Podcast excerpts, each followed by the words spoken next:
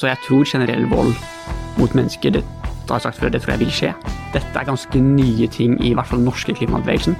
Men uh, i uh, politiske bevegelser generelt sett så er ikke dette her nytt i det hele tatt. Var det ikke FN som skulle bli kvitt all fattigdom innen år 2000? Jeg står for det jeg har sagt, og mener at det er uh, ikke bare riktig, men også veldig viktig å si. Dette er Ness, en podkast fra Nettavisen. Da har vi igjen besøk av Joakim Skahjem, eh, klimaaktivist og mannen som eh, plutselig ble eh, kjendis fordi han sa at han trodde at vold ville bli nødvendig i, klimakampen. Og, og, hva tenker du om det som har skjedd de, de siste ukene, Joakim? Er du like redd for klimaendringene som du var, eller har klimaangsten lagt seg litt? Ja, takk for at jeg fikk komme tilbake, først og fremst. Uh, nei, jeg er helt klart uh, like, uh, like, redd, og jeg blir ikke mindre redd av å se den debatten som har vært rundt i Norge de siste, siste ukene. At det har liksom vært veldig fokus på hvor drastisk snakk om sabotasje er, eller snakk om former for direkte vold også. da i mer sånn teoretisk forstand at liksom vold kan skje og sånt. Og at det virker som så fjern tanke da, i den norske diskursen rundt dette her. Uh, og da blir man enda mer redd for at ok, det er en enda lengre vei å gå. da. Uh, uh, F.eks. sammenlignet med jeg tror det var for en uke siden cirka, så var det en sabotasjeaksjon i Frankrike. Uh, hvor de tok seg inn på en sement, sementanlegg som da forurensa mye. Og de kutta kabler der og tente på noen biler og, og gjorde sånne type ting. da. Og det å snakke om det i Norge har skapt større eh, rabalder. Eh, og da Og så ser man liksom også hvordan f.eks. NRK svarte på eh, debatten med å ha en ny debatt uka etter, hvor de snakka om eh, klimaangst og klimakrisa fra et vitenskapelig perspektiv. Da. Og det ble veldig reduksjonistisk og veldig eh, Dette her er ikke så farlig. Eh, noe av det ble nok fremstilt som litt feil, da.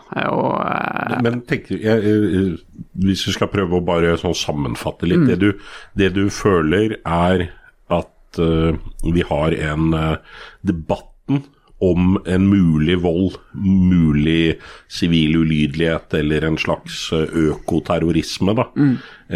den overskygger de faktiske klimaødeleggelsene som foregår her og nå? Er det, er det liksom den differansen der du, du reagerer på? Ja, i, i, i, veldig stor grad. Altså det er Vi blir mye mer forferda av eh, den, de tingene jeg har snakket om, da, enn folk blir av eh, å se faktiske dødstall fra Pakistan, liksom. Uh, og det er jo mer nært, og det er mer liksom spektakulært å snakke om, og jeg, forstår det, jeg forstår det elementet i det, men det er likevel skuffende å se at Eh, folk som kan si at ja, det var forståelig med sabotasje og sånne type ting, f.eks. Uh, i kampen mot apartheid, men dette er jo annerledes. Og så ser de ikke at dette her er like dramatisk. Og, uh, for det er ikke folks evne til å se at uh, vold er et og ødeleggelse av ting er et politisk virkemiddel som har blitt brukt mange ganger, og at det kan være legitimt. det tror jeg folk flest mener er i hvert fall noen situasjoner hvor det er legitimt men at klimakrisa ikke er tatt inn i det. da, At det fossilindustrien gjør, det er liksom Nei, det er ikke så farlig at det på en måte gjør seg gjeldende. da, Og det har vært øh, kanskje ikke overraskende, men øh, ikke betryggende å se. Du, du, er jo filosof, så jeg antar at dette er noe du har tenkt Eller jeg vet jo at dette er noe du har tenkt mye over. Så hva, vi skulle sette det opp som et filosofisk argument. Hva, hva, er, hva er argumentene for at vold er gyldig eh, virkemiddel i klimakampen? Jeg tenker det er to måter man kan gå på det. Det ene er et, eh, det som man vil kalt eh, på fagspråk et utilitaristisk argument, som er da utilitarismen eh, bygger seg på at man skal få størst mulig gode for flest mulig folk, så du skal, summen av alt da, skal være positivt. Så da tar man bare et enkelt regnestykke. Skaden fossilindustrien gjør, mot skaden man kan redusere ved å heller rette skade mot fossilindustrien. da. Så hvis fossilindustrien uh, tar livet av veldig mange mennesker, og det gjør den jo, så uh, kan det være forsvarlig å ødelegge den uh, eiendommen til, for å hindre det. Og så er det Hvis man er en ren utilitarist, så vil man kanskje tatt argumentet at tar livet av en million mennesker, så kan jeg ta livet av 999 999. Det er, jeg holder meg unna det, men uh, og Derfor er jeg litt mer fan av den andre måten å se på det på, som er at det som legitimerer militante taktikker, da, det er uh, i stor grad maktforhold. At vi står i et forhold mot fossilindustrien hvor de har makta. Det er de som agerer mot oss, og da har vi en rett til å reagere. Og da er det selvforsvarsargumentet da, som man uh, bruker som f.eks. Malcolm X brukte i stor grad. Han, uh, litt lurere enn meg, brukte ikke begrepet vold så mye, han brukte selvforsvar når han snakka om det. Malcolm X var en uh, svart amerikansk borgerrettighetsaktivist på den ekstreme fløyen. personlig vil jeg ikke kalle den ekstrem, men ofte, ofte slik han blir beskrevet. Og helt klart på ytre, ytre venstre og ytre, ytre venstre. ytterkanten av, av den, og i mange, på mange måter motpart til uh, Martin Luther King i forhold til taktikk, da, selv om de hadde samme Men Skiller du mellom Du, du beskrev f.eks. Equinor, mm. at det er bedriver et pågående massedrap Eh, vil du si at, at, det er legitimt å bruke vold mot Equinors installasjoner og kontorer? Eh, eller er også Equinors ansatte eh, legitime mål? Eh, kun kontorene og installasjonene. Eh, eh, av to grunner. Det ene er det rent etiske, det å bare ta et ta et menneskeliv og skade mennesket direkte. Hvor ja, hele grunnen til at jeg er klimaaktivist, er fordi jeg vil hindre det. Eh, det andre er eh, det at det er ikke Equinors ansatte som individer som er skyld i dette her. Altså, det er ikke eh, de som søker på jobbene som oljearbeidere. Og selv hvis man går etter styret, så er ansvarlig for valgene de tar. Hva skjer hvis de ikke er på jobben i morgen, noen andre tar jobben deres og fortsetter som det er et vakuum der da, som fylles med en gang. Så man må gå etter det som er fast der, og det er installasjoner det er eiendom hvis man går etter den økonomiske kilden. da, Skader det der. Forhåpentligvis på stor nok skala kan det gjøre noe. Ingenting er garantert dette, det er ikke noe eksakt vitenskap hvordan man yter motstand mot uh, men, men, men, å ta liv eller skade mennesker, det avviser du? Det er, det er infrastruktur, installasjoner?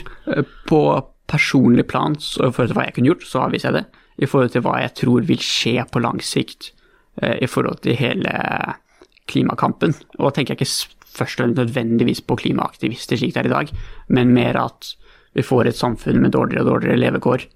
Folk blir mer og mer desperate. Og alle vet hvem som er skyld i at det om fem år kommer til å være veldig veldig ille, sånne type ting. Uh, det, det, er ikke noe hemmelighet hvem som er ansvarlig for det, og jeg er glad for at jeg ikke er en av de personene. på en måte. Uh, så jeg tror generell vold mot mennesker, det har jeg sagt før, det tror jeg vil skje, men jeg kommer ikke til å støtte det. Og så er det det elementet, hvis noen uh, i en slags aksjon mot Det var du som nevnte forrige gang, hvis noen sprengte et eller annet Equinor-bygning og noen døde, da. Uh, om jeg ville støtta det eller ikke. Og jeg sa jeg ville forstått det, men ikke støtta det. Uh, og for å utdype det, da, så er det grunnen til at jeg ikke ville Eller grunnen til at jeg ville forstått det, er fordi jeg mener det er viktig å ha forståelse for undertrykte mennesker når de kjemper mot sin undertrykkelse. Eh, F.eks. når palestinere kaster steiner mot den israelske hæren. Jeg ser ikke på det på vold på, i, i, samme grad som jeg ville hvis jeg hadde plukka opp en stein og kasta den eh, rett i trynet på deg. Liksom. Det hadde vært solklart vold. Det er mer kompleks når det er uh, undertrykkelse i spill. Typisk en uh, urbefolkning som reagerer på at beiteområdene uh, deres er blitt ødelagt for eksempel, ja. For eksempel. Eh, men så tenker jeg, hva har, hva har skjedd med deg personlig? Hvor mye støtte Du, du forsvant jo ut av Stopp oljeletinga. Eh, ble du dytta ut, eller meldte du deg ut? Nei, det, det var uh, veldig felles avgjørelse. Jeg tror jeg nevnte ganske fort etter debatten at jeg må nok melde meg ut. Nå har jeg litt sånn tatt til orde for uh, noe som ikke er inne i la oss si, partiprogrammet. da. og Eh, alle visste jo at jeg hadde disse synspunktene på forhånd, men jeg holdt meg til partiprogrammet i offentligheten, på en måte. Og da, alle vet jo at eh, ikke alle i et parti støtter partiprogrammet, men de har likevel et ansvar om å være profesjonelle, og, og jeg, av litt ulike grunner, så, litt, så ble det sånn på eh, Kanskje ikke så mye på podkasten, for det hadde jo skjedd eh, først, og da var jeg fortsatt medlem. Men på debatten så var det veldig tydelig at her er det skillet, så jeg lufta det at det er kanskje en god idé. Og så eh, dagen etter fikk jeg beskjed om at ja, det, det, det er nok en god idé, for da hadde media Hvor mye støtte har du, eller motstand har du fått fra andre klimaaktivister? uh, det har vært uh, altså, er jo, Mange er jo folk jeg kjenner personlig, så den personlige støtten er jo der. Uh, og så er det rundt så er det veldig delt rundt et veldig bredt spekter rundt selve temaet med sabotasje og sånt. Hvor det er Den frykten for at vold kan oppstå i samfunnet, den er veldig delt blant veldig mange. Og, mange er redd for at dette kan komme. Altså de, denne forståelsen din, da, i, i mm. forståelse i den forstand at du mener at det har en høy sannsynlighet av at dette vil skje. Mm. Ikke et ønske om at det vil skje, men bare en deskriptiv beskrivelse av, av utfallsrommet. Ja. Den er det mange som deler. Den er det mange som deler, eh, på, eh, da spesielt på lang sikt, og med eh, ulike ekstreme politiske strømninger som kan komme når ja, samfunnet får dårlige levekår. Sånne type ting. Også når det kommer til rent det med sabotasje, så er det nok vel, Det er veldig utbredt med forståelse rundt det. Enkelte støtter fullt ut, og så er det andre som er ikke er komfortable med det, og som nok er veldig glad for at jeg ikke er en del av f.eks. Stopp oljeetingen lenger, og ville synes det har vært vanskelig å være del av en sånn organisasjon selv hvis Men, men er, det, er det fordi Føler du at du er ærligere enn mange andre. For jeg tenker at du går jo ut og sier noe som har uh, Altså, du tar jo ekstreme standpunkter. Du blir angrepet av Fredrik Hauge. Eh, du blir virkelig eh, eh forsøkt satt på plass, da. Og si at du har gått utenfor det man kan si. Eh, føler du at, at du er, er, har kommet til den posisjonen fordi at du er ærligere, eller fordi du er mer ekstrem enn andre? Uh, det, det, er jo kjipt å si eh, fordi jeg er mer ekstrem enn andre, men jeg vil heller si det enn at jeg er ærligere, på en måte. At uh, jeg tror nok at uh, grunnen til at jeg f.eks. ikke hadde sagt slike ting for et halvt år siden, men sa det nå, litt tilfeldigheter. Altså tilfeldighet at jeg ble invitert på Debatten. Uh, tilfeldighet at jeg ble invitert på den podkasten. Uh, og spørsmål som kom, og så da svarte jeg ærlig, og det tror jeg veldig mange ville gjort. Og så er, så er, det nok helt klart at jeg, nok, jeg, tror nok mange har diskusjoner og runder med seg selv på hva mener de om dette her, altså innad i klimabevegelsen. Da. Og det er helt klart at jeg vil tro folk hadde den samme rundt sivil ulydighet i 2019. Det var mange liksom Ok, det var noe nytt, skal jeg liksom støtte dette her, ikke? Sivil ulydighet i I, i, da, sånn, i klimabevegelsen som ikke voldelig forstand. da, Sitte på veien, f.eks. blokkere trafikken, um, kaste maling på Vi hadde jo diskusjonsrunder før kaste maling, f.eks. Og det er større støtte for det nå innad i klimabevegelsen enn det var for to måneder siden. Uh, og hele tida så beveger det seg jo i den retningen. Og så uh, har nok jeg i større grad allerede vært der, da. Og det har nok med at uh, det ideologiske utgangspunktet mitt er at jeg er marxist, f.eks., og da er, det, da er ikke disse tinga like fremmede. Og det har jeg også opplevd i form av meldinger på sosiale medier fra både marxister og anarkister og sånt. Der har det vært støtte med en gang, og det er kanskje ikke overraskende heller. Fordi dette er ganske nye ting i hvert fall den norske klimabevegelsen. Men uh, i politiske bevegelser generelt sett så er ikke dette noe nytt i det hele tatt. Og når jeg da har vært allerede i de, innenfor de bevegelsene og støtta de og lest litteratur på det og liksom vært fascinert av det, da, så er det nok derfor heller enn noe mer ærlighet. Jeg tror bare det er det Men har gitt opp demokratiet? Jeg tenker Norge er du, du kan fritt si hva du mener. Vi har, vi har frie valg. Eh, hvis vi tar Equinor som eksempel, så er jo det eid av den norske eh, staten, som er demokratisk. Eh, ja. Ja, ikke gitt opp demokratiet, men da er det også veldig viktig å definere demokrati og skille det fra en strengt kun parlamentaristisk modell som sier at makta vi har som enkeltindivider i samfunnet, er at vi skal stemme hvert fjerde år og så er det 169 folk på Stortinget og folk i regjeringen.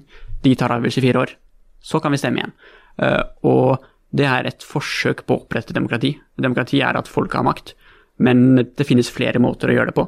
En annen måte er eh, gjennom demonstrasjoner, underskriftskampanjer og sterkere midler, sivil ulydighet, eller til og med opprør, som er både historisk sett, men også i teorien rundt demokrati, så er det veldig vanlig å gi en støtte for ulike former for opprør. Fordi det er uh, sikkerhetsventilen da, når uh, de folkevalgte ikke styrer slik folket det, har, Leser du dette leserinnlegget fra en del uh, forskere og aktivister hvor de sa at uh, bl.a. Dag Hessen var blant underskriverne av at samfunnskontrakten var brutt?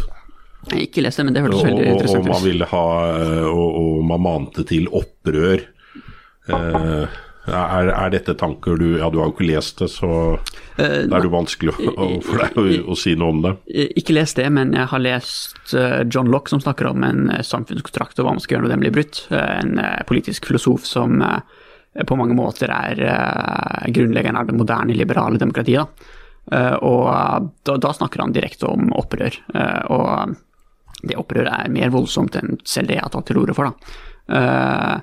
Og det mener jeg er eh, fullbyrdelsen av demokratiet. Eh, og derfor ser jeg ikke på det som en motsetning til demokratiet. Eh, det blir bare veldig feil for meg hvis jeg må vente til 2025 som er neste valg, før vi kan gjøre noe med jeg tenker Alt. Etter at du var i debatten, så hadde NRK en ny debatt med tre klimaforskere som møtte tre tenåringer, og hvor egentlig klimaforskerne sa at uh, det er alvorlig, men uh, det er ikke dommedag. Uh, og for å ta deg, da. Du trodde jo at du og, og, dine barn ville Du ville dø av sult, din søster ville dø av sult. Og så sier klimaforskerne at det kommer ikke til å skje. ja, det var en mildt sagt interessant debatt. og veldig interessant timing, av at den kom liksom rett etterpå at dette hadde vært i media. og dette var Det virka som det var et forsøk på å roe ting litt ned, som er forståelig, men også veldig uheldig. Men jeg leste et veldig godt svar til dette fra uh, Thomas Hylland Eriksen. Uh, har skrevet i Morgenbladet om at det å si at uh, det ikke er så drastisk, det er viser mangel på tverrfaglighet. Da. Fordi hvis man bare fokuserer på naturvitenskapelig, så er det ikke sånn at alle kommer til å drukne i en gigantisk flom, eller at alle kommer til, bli, kommer til å bli så varmt at vi fordufter og fordamper, liksom. Men eh, det kommer til å påvirke visse elementer i samfunnet.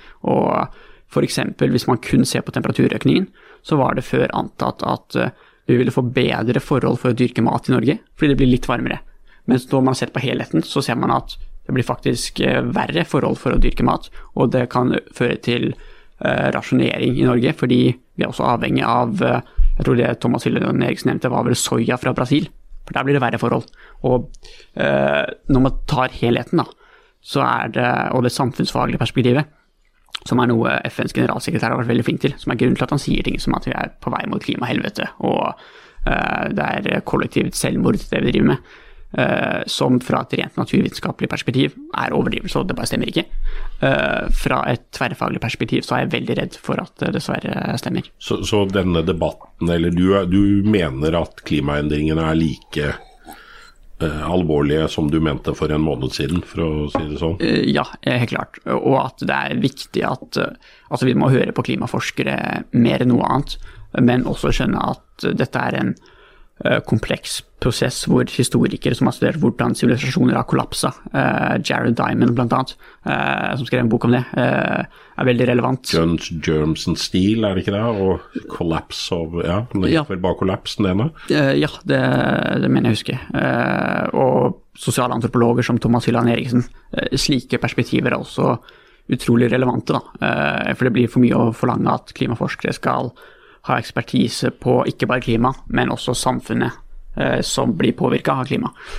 Uh, ja. Jeg tenker, men jeg tenker, Du fortalte litt om oppveksten din, bl.a. at uh, du er pastorsønn. Stemmer. Så, så, jeg tenkte, er det, er det et religiøst aspekt her?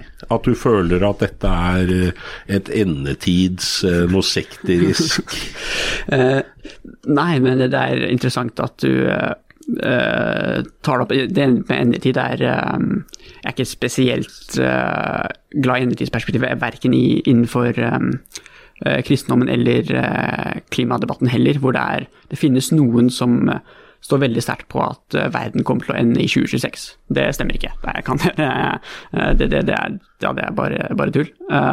Så man har hele spekteret overalt. Og, men der hvor kanskje troa mi har spilt en rolle, da, er at det er på det rent etiske, hvor jeg så mye opprørskhet og revolusjonære tendenser i livet til Jesus, f.eks. Altså, jeg liker å påpeke at han ble drept av staten. Altså, han, eh, han var uh, kriminell, han, liksom, for eh, en veldig god sak. Og, er du fortsatt troende? Er det... det Det, er jeg. Og, så det spiller en viktig del sånn rent etisk sett, og hvorfor jeg føler at det er viktig å liksom gå inn for dette her og ta de personlige kostnadene som kommer så, med det. Så Jesus er en av inspirasjonskildene Eh, det er nok eh, andre jeg bruker mer direkte og oftere, og og refererer nok Jeg vil ikke satt Malm over Jesus generelt sett, men akkurat i forhold til inspirasjon for klimakampen, som skal han få komme øverst. Så jeg skal ikke overdrive den rollen, men samtidig går det ikke an å underdrive noe som er såpass personlig viktig for meg heller, da. Det, det, det altså, hvor, hvor, viktig er tro? Går du i kirken jevnlig?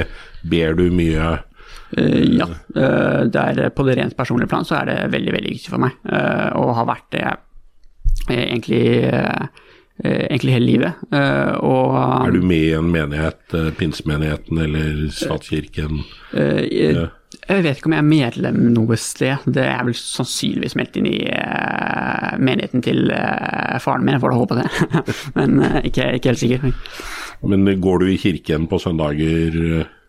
Jeg, jeg, gjør det, ja. Et, um, Vanlig statskirke eller noe? Uh, nei, uh, det går et sted som heter Salem i, i Trondheim. Uh, ja. man er alltid litt sånn forsiktig med å liksom, si navnet på menigheter i offentlighet. Det er sånn alltid noen Nå skal sikkert folk mene ting om den menigheten, og det er sikkert mye der jeg ikke er, ikke er enig med også, men jeg opplever det som veldig flotte folk som er der. i hvert fall. Men hvis vi da skal prøve å oppsummere. Du, mm.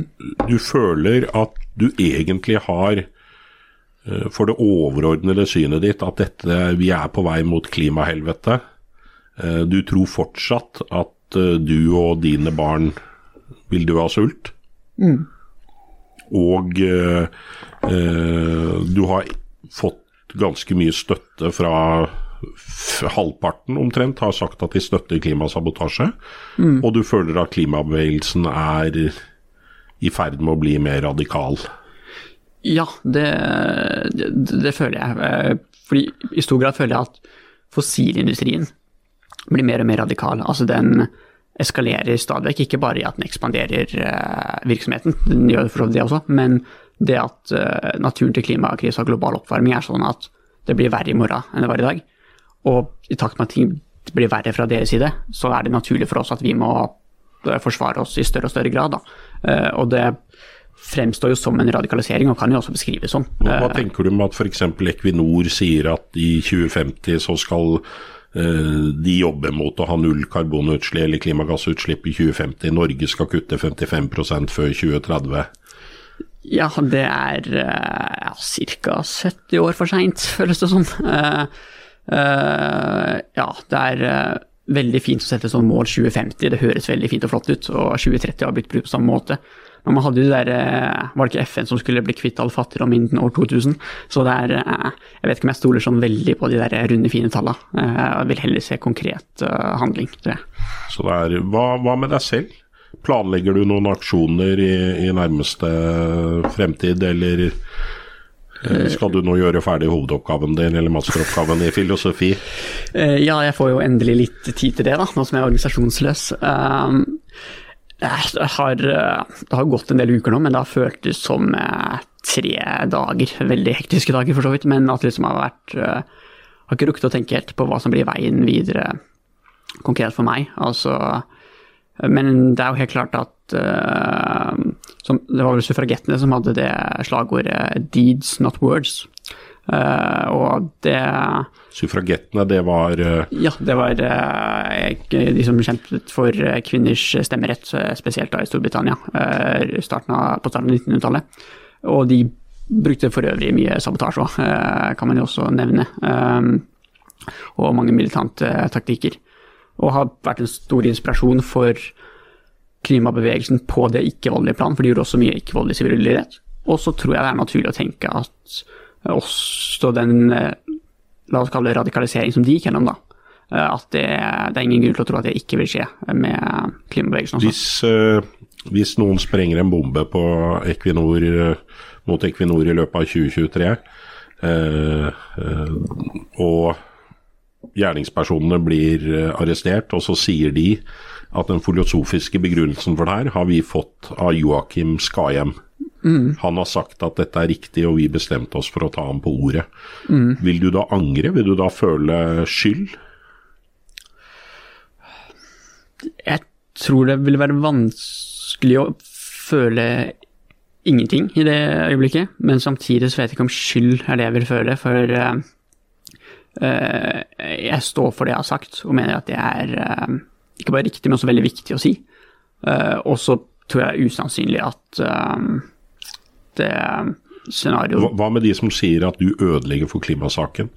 At Ja. nå, nå er det blitt, etter at du sto frem, eh, så er det blitt debatter som sier at slapp av, eh, dette er en alvorlig krise, men den er ikke eksistensiell. Det er ikke dommedag, det er ikke klimahelvete.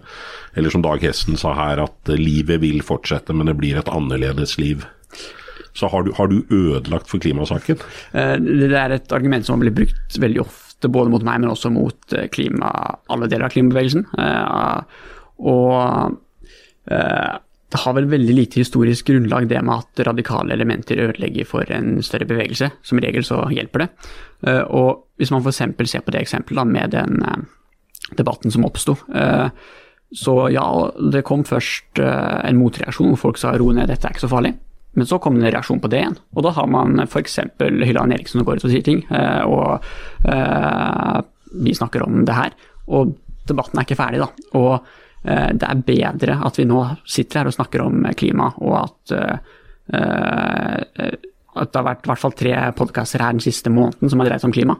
Kanskje flere òg, det vet jeg ikke. Men det er ikke for å avsløre at jeg ikke er en fast lytter, men jeg får bli det fra nå av. Og da tenker jeg at da har vi oppnådd noe allerede der, da. Vi må starte med å ta samtalen. Og det betyr ikke at alle kommer til å være enige, eller at alt som blir sagt er bra og riktig, men ting blir sagt, og diskusjonen kan starte. Og det tror jeg er et langt steg i riktig retning. Hva ønsker du deg til jul, eh, Joakim? Og litt fred og ro. Det er litt julefred. Jeg bør kanskje prøve å legge fra meg telefonen eh, på julaften i hvert fall. Selv om det er litt dumt, da, eh, med tanke på å si eh, god jul til venner og sånt. Um, uh, ja, uh, ellers så jeg bør vel kanskje ikke være så frekk å si at jeg legger til Molotov cocktails på ønskelista, men jeg får vel eh, Du, hadde ikke blitt lei deg hvis du fikk det? Nei, nei, det har vært uh, koselig. Det har vært en morsom liten vits, det. Uh, nei da. Ja. Øh, nei, det hadde vært godt med noen rolige dager fremover, men øh, kjenner jeg meg selv rett, så kommer jeg nok til å si en del ting som sikkert gjør at det ikke skjer, øh, eller annet. Hjertelig takk for at du kom, Joakim. God jul til deg og dine. Ja, i like måte. Tusen takk. Dette er Ness, en podkast fra Nettavisen.